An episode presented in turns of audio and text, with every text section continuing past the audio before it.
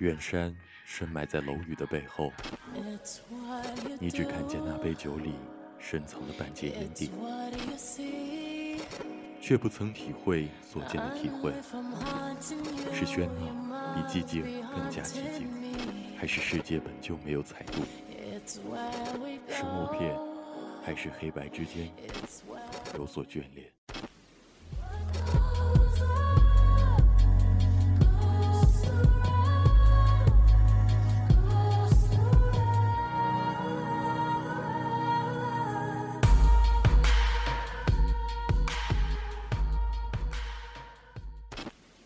有时候，不禁想说：这个时刻，你是不是该在我的身边？而我，又该在谁的身边？这个世界，不能失去梦境。夕阳里，我们化身烈焰城池中最后的造梦者。将这个世界的故事讲给你听。无主题空间主题会，每周五晚，时候到了，我们如期而至。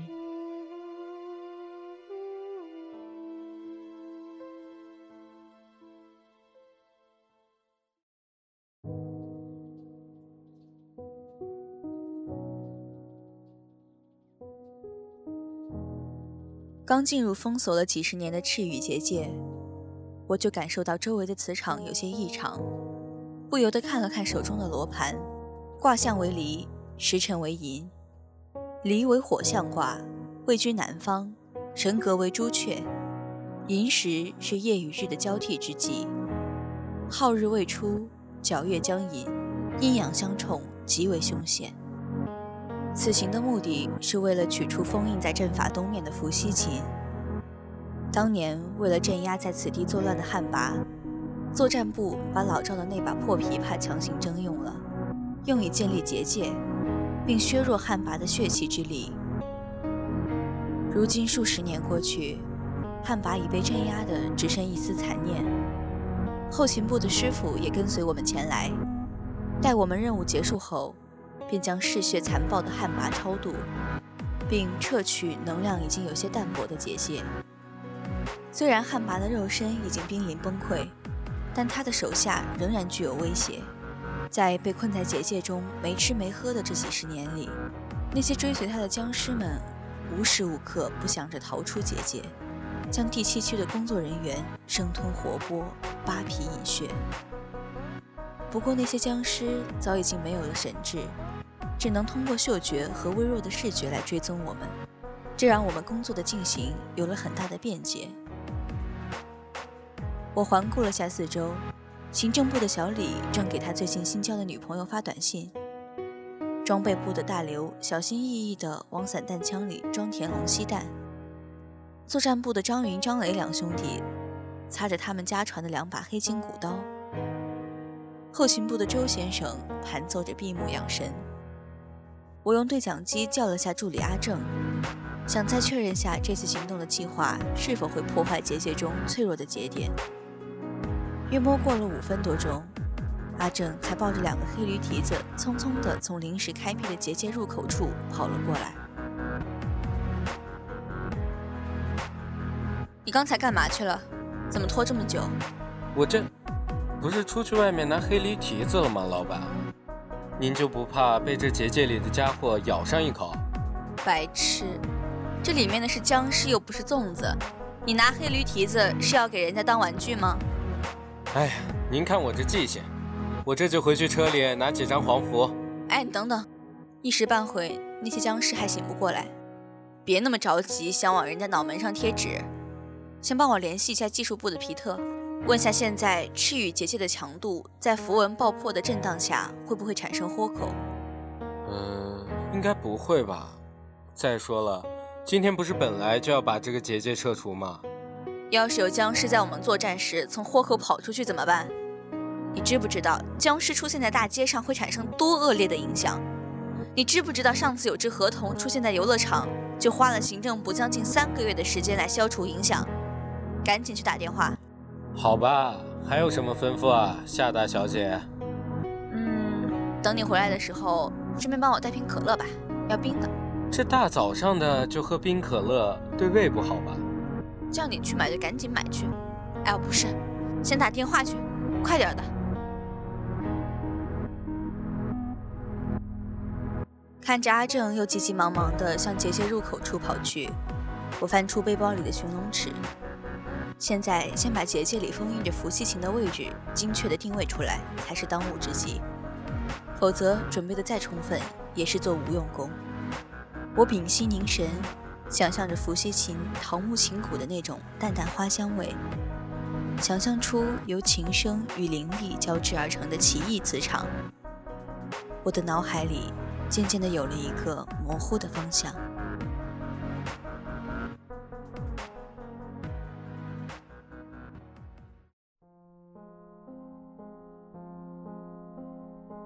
新北市，坐落于南方的一座小城。在这座并不起眼的二线城市里，我不声不响地藏了近五个月。五个月说长也长，说短也短。在租住的地下室里看看电视，玩玩自走棋。在我接到来自组织电话的时候，才意识到已经过去了将近半年。偶尔会有熟悉的面孔出现在小城北边的巡检站，不过因为我的谨慎与小心。都没有打草惊蛇，影响到卧底任务的进展。在经过了这几个月的蹲点排查，我了解到了这城里的势力大概有三股：码头的鱼尾帮、市郊的汽修厂，还有市中心的丰泰制药公司。表面上好像都是守法公民，背地里却分别做着文物走私、人口贩卖，还有制毒贩毒的肮脏勾当。然而，这些地头蛇在组织的眼里，不过就是一群上不得台面的跳梁小丑。对付这些不法分子的任务，充其量只是在我返回组织后，一并交给后勤部初级探员们的扫尾工作罢了。而我的目标已在昨日与海皇后夜总会现身了。那可是一头从第七区出逃，杀死十多位守卫，且两次收容失效的狼王。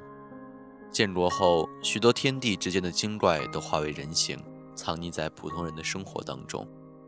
倘若怪物们遵纪守法，我们也就不与其为难，最多定期做了登记。哪怕他要出国，我们也不管。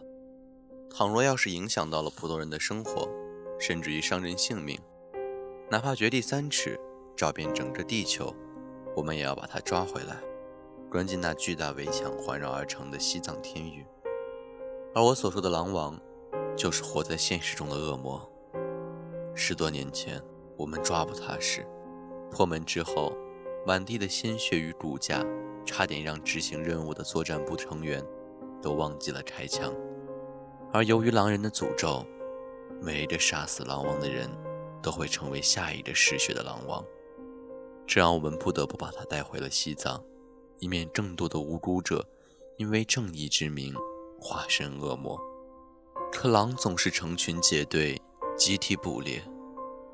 在我们以为狼王只有独自一人的时候，第七区被攻破了。一年前，有三个狼人混进了运送补给的队伍里，在深夜里救出了被插满木桩的狼王。第二天早上，当轮值的军人们打开了天域的居住区大门时，碎裂的残肢断臂。让几个入伍不久的新兵蛋子差点昏厥。从此刻开始，“猎杀狼王”这四个大字刻进了每一个第七区战员的骨子里。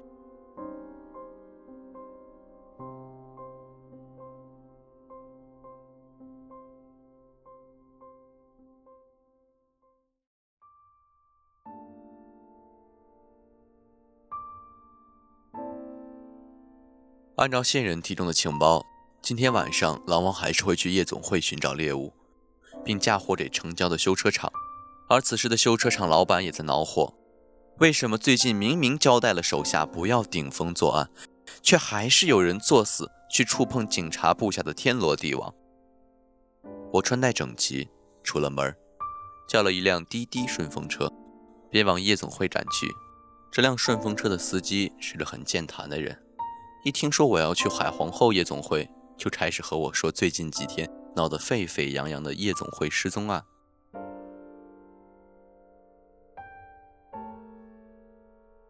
小伙子，我看你打算一个人过去，难道你没听说过最近的事吗？早知道了，司机大哥，不就是失踪案吗？可那失踪的都是些年轻漂亮的妹子，我一大男人怕什么吗？该小心还是得小心啊！要是那家伙换口味了怎么办呀？我巴不得他能看上我呢。实话告诉您吧，我就是要过去把他抓捕归案的。照你这么说，你是个警察喽？可不对呀，我记得警察已经不管这事了呀。这事儿警察还真管不了。师傅，您开快点成不？我得早点到那儿。还有什么事儿是警察都管不了的？你少骗我了。您不知道的事儿多了去了。这事儿虽然警察管不了，但还是有人管的。您放心好了。得，我也不管了。前面就到了，小心点啊，超级英雄。随您怎么说吧。我下车了。我深吸一口气，感受着空气中呛人的烟味和浓烈的酒气。海皇后夜总会，到。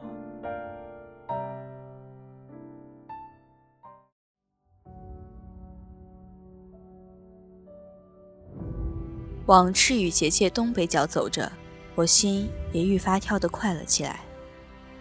身边跟着个战战兢兢的阿正，即便是如此简单的回收工作，也开始有了种紧张的氛围。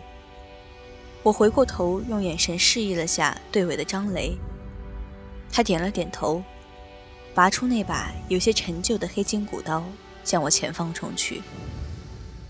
一声巨响传了过来，紧接着便是几声可怕的嘶吼声，好像是只红毛僵尸。张雷的求援声从前方传来，我拍了拍大刘，便和他一起向张雷所在的方位跑去。张雷此刻已是强弩之末了，黑金骨刀被他插在僵尸的背上，似乎拔不下来了，所以他只好随机应变地捡起一截粗木棍，死死地顶住僵尸的胸腔，不让他靠近自己。我看了看大刘，又指了指那只僵尸。大刘无奈地摇摇头，仿佛对于张雷把武器留在敌人身上的操作有些不理解，却还是走上前去，从后背抽出了他那把火箭筒般的散弹枪。大刘不紧不慢地给自己的散弹枪上了膛，对准红毛僵尸的双腿，来上了一发强化龙息弹，火光顿时将红毛僵尸吞没。那把插在他背上的黑金骨刀也被烈焰烧得通红，随即掉到了地上。在发出了几声无力的怒吼之后，红毛僵尸躺倒在地上，便一动不动了。唯有火焰还不知疲倦地燃烧着，似乎嘲笑着看似强大的红毛僵尸竟然如此的不堪一击。此刻，离那只刚刚死去的红毛僵尸不远处的一棵小树下。突然发出了一阵我异常熟悉的波动，我不由得微微一笑，真是得来全不费工夫。我用对讲机叫来了其他人，告诉他们，伏羲琴找到了，赤羽结界的使命也快要完成了。只要完成了对旱魃残魂的超度，明天一早，这里便会成为一处平平无奇的风景区，没人会知道。这里曾经的凶险和狂暴。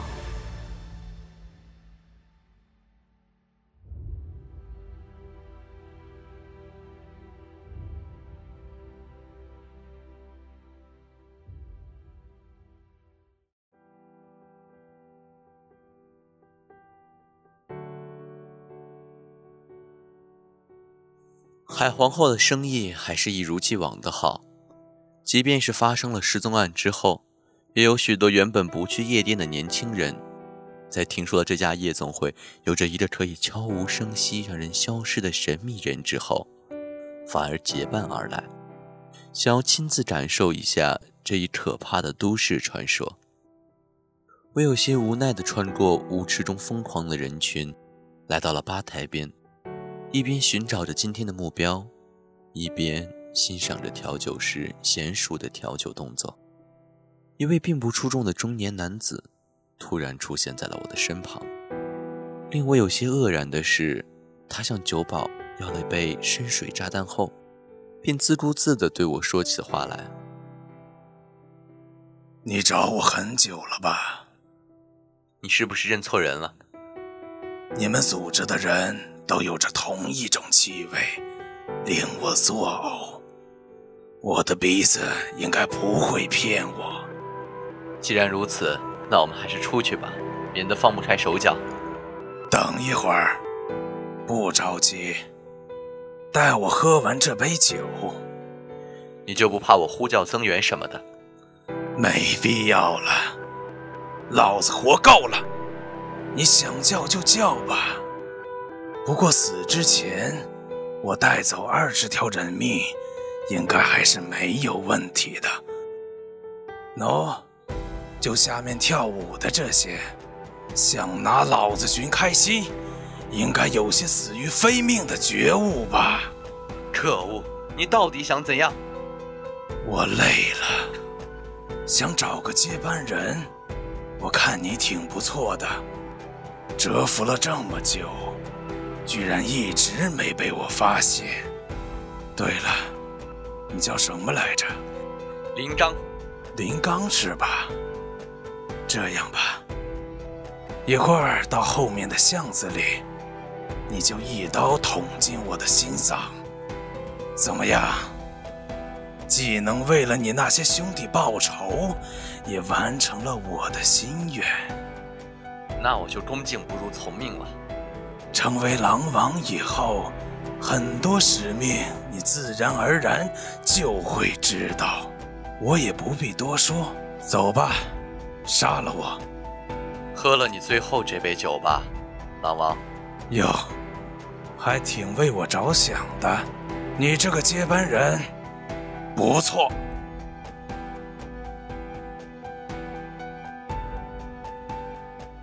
海皇后后面的巷子里阴暗肮脏，不时有几只老鼠从水洼里跑过，溅起小小的水花。我翻转着匕首。走向了月光下对我微笑着的狼王，他似乎对选上我这个接班人感到很满意。今天不是满月，所以他没有意外变身的风险。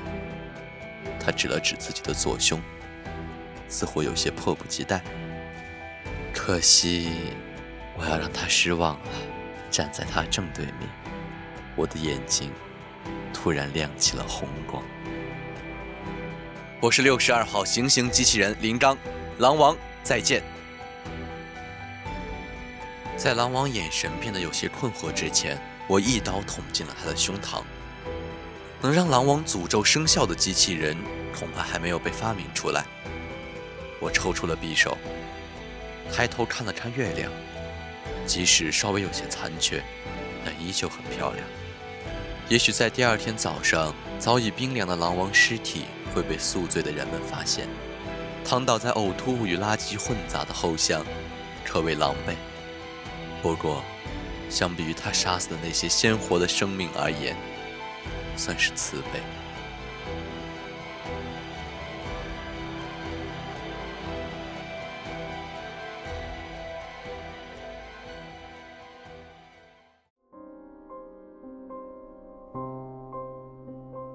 好了。今天的无主题空间到这里就结束了。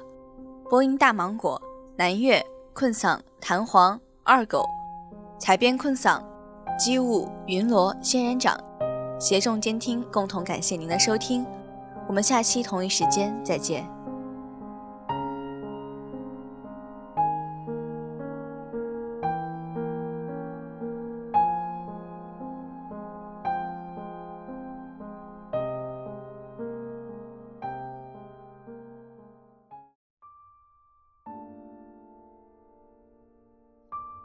竹里小院，三径秋菊，几声犬吠，山深日暮。在这样一个宁静的初秋傍晚，我备好了诗和酒，等待与一个翻山越岭前来赴约的人相遇。明天的《玩转青春世界奇妙物语》将承接上期，为您娓娓道来一个关于相遇与重逢的故事。离离中。